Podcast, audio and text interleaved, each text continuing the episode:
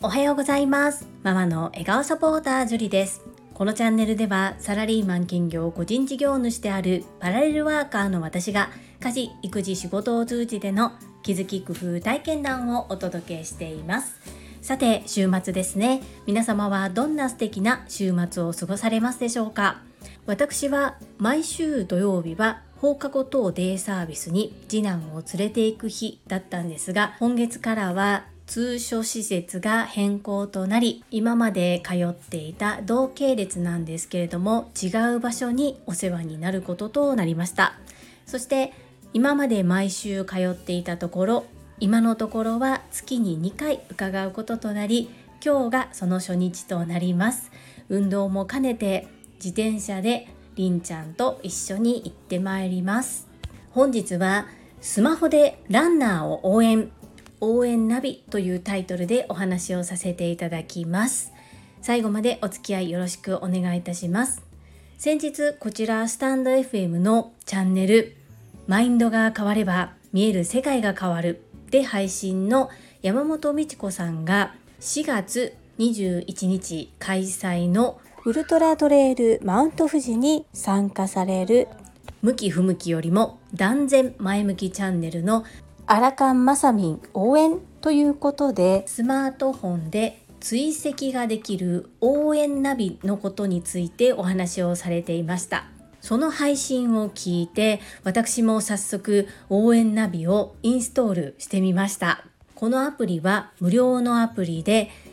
iPhone、Android どちらにも対応しています。このアプリの最大の特徴は大会当日応援するランナーの位置がわかるということです。応援するランナーの各地点の到達タイムを予測しコースマップ上に見せてくれるのでコース上でランナーを見つけるのに役に立ちます。まさみん応援企画ということで毎日1分間筋トレを行うことでまさみんを応援しようという企画を立ち上げさせていただいておりますがぜひ皆様このアプリをダウンロードいただいてまさみんの応援をお願いしたいと思います。どうやって追跡するのかということなんですが今回概要欄にリンクを貼らせていただきました。こちらでどのように使うのかも見て取ることができますしこのサイトからアプリのインストールをすることも可能です。まさみんのゼッケン番号は4713番4713 4713です。皆さん覚えましたか？4713です。このゼッケン番号を入れるとまさみんの現在地がわかるアプリとなっております。アプリとにらめっこしながらまさみんを応援し続けます。ここで改めてこのレースに関して2つに分けてご説明をしたいと思います。1つ目ウルトラトレイルマウント富士とは？2つ目コースの説明です。まず1つ目のウルトラトレイルマウント富士とは、こちらはウィキペディアに記載のある内容を抜粋してお話をさせていただきます。ウルトラトレイルマウント富士は2012年から始まった山梨県と静岡県をまたいで開催されるトレイルランニングのウルトラマラソンレースのことです。総距離はおよそ100マイル、累積標高差は約8000メートル、制限時間は44時間。日本アジアで最初に設定された100マイルレースであり国内アジア地域の100マイルレースにおける草分け的存在です。2014年大会よりウルトラトレイルワールドツアーの一つウルトラトレイル・デュ・モンブランの姉妹大会。なんだか聞いてるだけでもすごいっていうふうに思ってしまいませんか？そして2つ目のコースの説明です。コースの特徴は富士山を中心としたコース設計です。第1回大会から第5回大会までは富士山を一周するコースレイアウトでありましたが第6回大会以降は富士山を中心として4分の3程度のエリアを走るコースレイアウトとなったそうです出走エントリーのためには ITRA 認定のトレイルレースで規定期間中に一定数のポイントを獲得する必要があるというふうに記載があります。この ITRA 認定って何と思って調べてみました。この ITRA というのは国際トレイルランニング協会という英語の頭文字を取ったものだそうです。トレイルランニングの国際機構のことで2013年7月に創立。2015年には国際陸上競技連盟に認定されたそうです。3日間昼夜問わずに走り続ける。44時間耐久レース。こちらにアスリートマサミンが挑みます。そのためにカフェイン立ちをしたり低酸素トレーニングを取り入れたりそしてやりたいことをいろいろ我慢しながら全てこのウルトラトレイルマウント富士に向けて振り切って全力でしっかりと対策を練っておられます。ただ闇雲に鍛えたりするのではなく自分の体調と話し合いながら調整をして休息も入れたりトレーニングをしたり食べるものそして大会を想定して新たな違う大会に出てみたりと本当に念入りにいろいろと自分の調子も考えながら挑戦している姿から勇気と元気をいただいております。ここまで来たらもうまさみんが健康で元気に笑顔で完走できると信じてやみません。まさみん心から心から応援しております。今日は改めてウルトラトレイルマウント富士とは一体どんなものというふうに自分自身ももやっとしていた部分がありましたのではっきりとさせたいなと思ってお話をさせていただきました。ぜひみんなでこの応援ナビをインストールしてまさみんのゼッケン番号4713 4713です。こちらを入れて追跡して応援をしましょう。まさみんはアラカンですよ。アラカンの挑戦、いくつになっても挑戦はできるということを背中で見せてくださっていますね。私もまさみんのように強く可愛らしく年を重ねたいな、そんな風に思います。概要欄にウルトラトレイルマウント富士の公式サイトの URL、そしてスマホでランナーを応援、応援ナビの URL を貼っておきます。みんなで応援しましょう。よろしくお願いいたします。それでは本日もいただいたコメントを読ませていただきます。第586回親子対談次男が最近欲しいものはコメント返信にお寄せいただいたメッセージです。石垣島のおまみさんからです。樹里さんこんばんは、石まみです。欲しいもんは欲しいもんね。りんちゃんがワンピースのレゴが欲しいって言ってたのを聞いてネットで検索してみました。なんかいろいろ種類があるのかな近所にまみおばちゃんがいたら買ってあげるのになまみぴーメッセージありがとうございます。の皆様決して誤解されないようにお話しさせていただきますね。と買ってほしいというのは皆様にということではありませんのでそこはくれぐれもご了承ください。そしてりんちゃん結構欲しいものが最近コロコロ変わります。マミピーわざわざ検索までしていただいてありがとうございます。私も仲間全員が欲しいのかと思っていたらどうやら一番欲しいのはルフィのようです。そして顔にもいろいろ種類があるみたいでなんかこだわりがありそうな感じですのでしっかりと吟味をして購入したい。そして自分のお金で買うという風になっていますので考えて考えて吟味してから購入したいと思います。マミピメッセージありがとうございます。続きましてれいこさんからです。ジュリさんお久しぶりです。りんちゃんやっぱり可愛い。癒されました。どれだけワンピースレゴが欲しいかとっても伝わってきました大騒ぎしてたけどちゃんと最後は挨拶で締めくくってましたね。かわいいなあ、あと前から思ってたんだけど、お兄ちゃんはイケボです。素敵。れいこさん、メッセージありがとうございます。お久しぶりです。比べるのは昨日の自分とということで、レイチェルチャンネルも楽しく拝聴させていただいています。そうですよね。この配信を聞くと、りんちゃんがいかにワンピースのレゴが欲しいのかっていうのかがよく伝わってきますよね。そう、最後はしっかり締めてくれました。お兄ちゃんはですね、この春、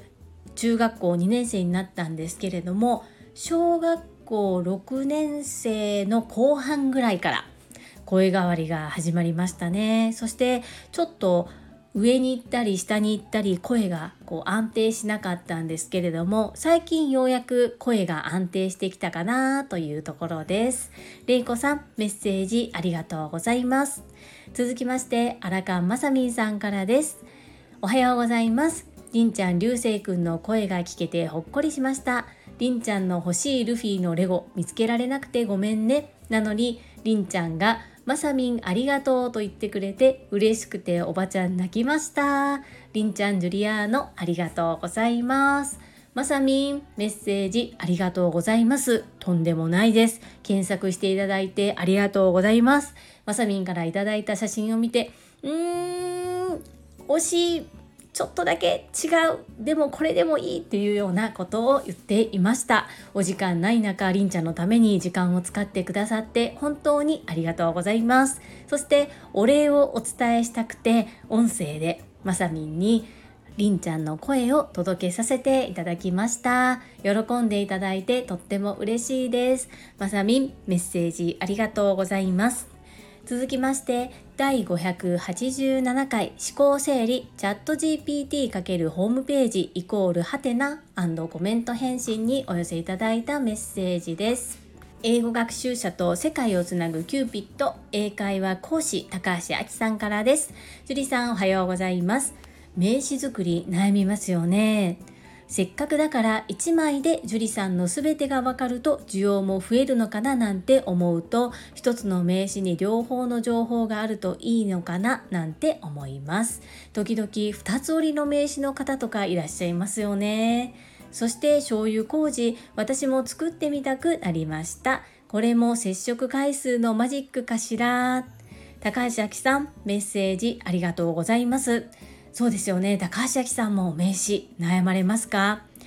と私は情報を一つにしたくて前に作っていたホームページは自分の情報を全てそこに詰め込んでいたんですね。ただ今回新しく作り直したホームページっていうのはお料理教室だけに特化しました。それは売れる SEO 対策をしている振り手の方から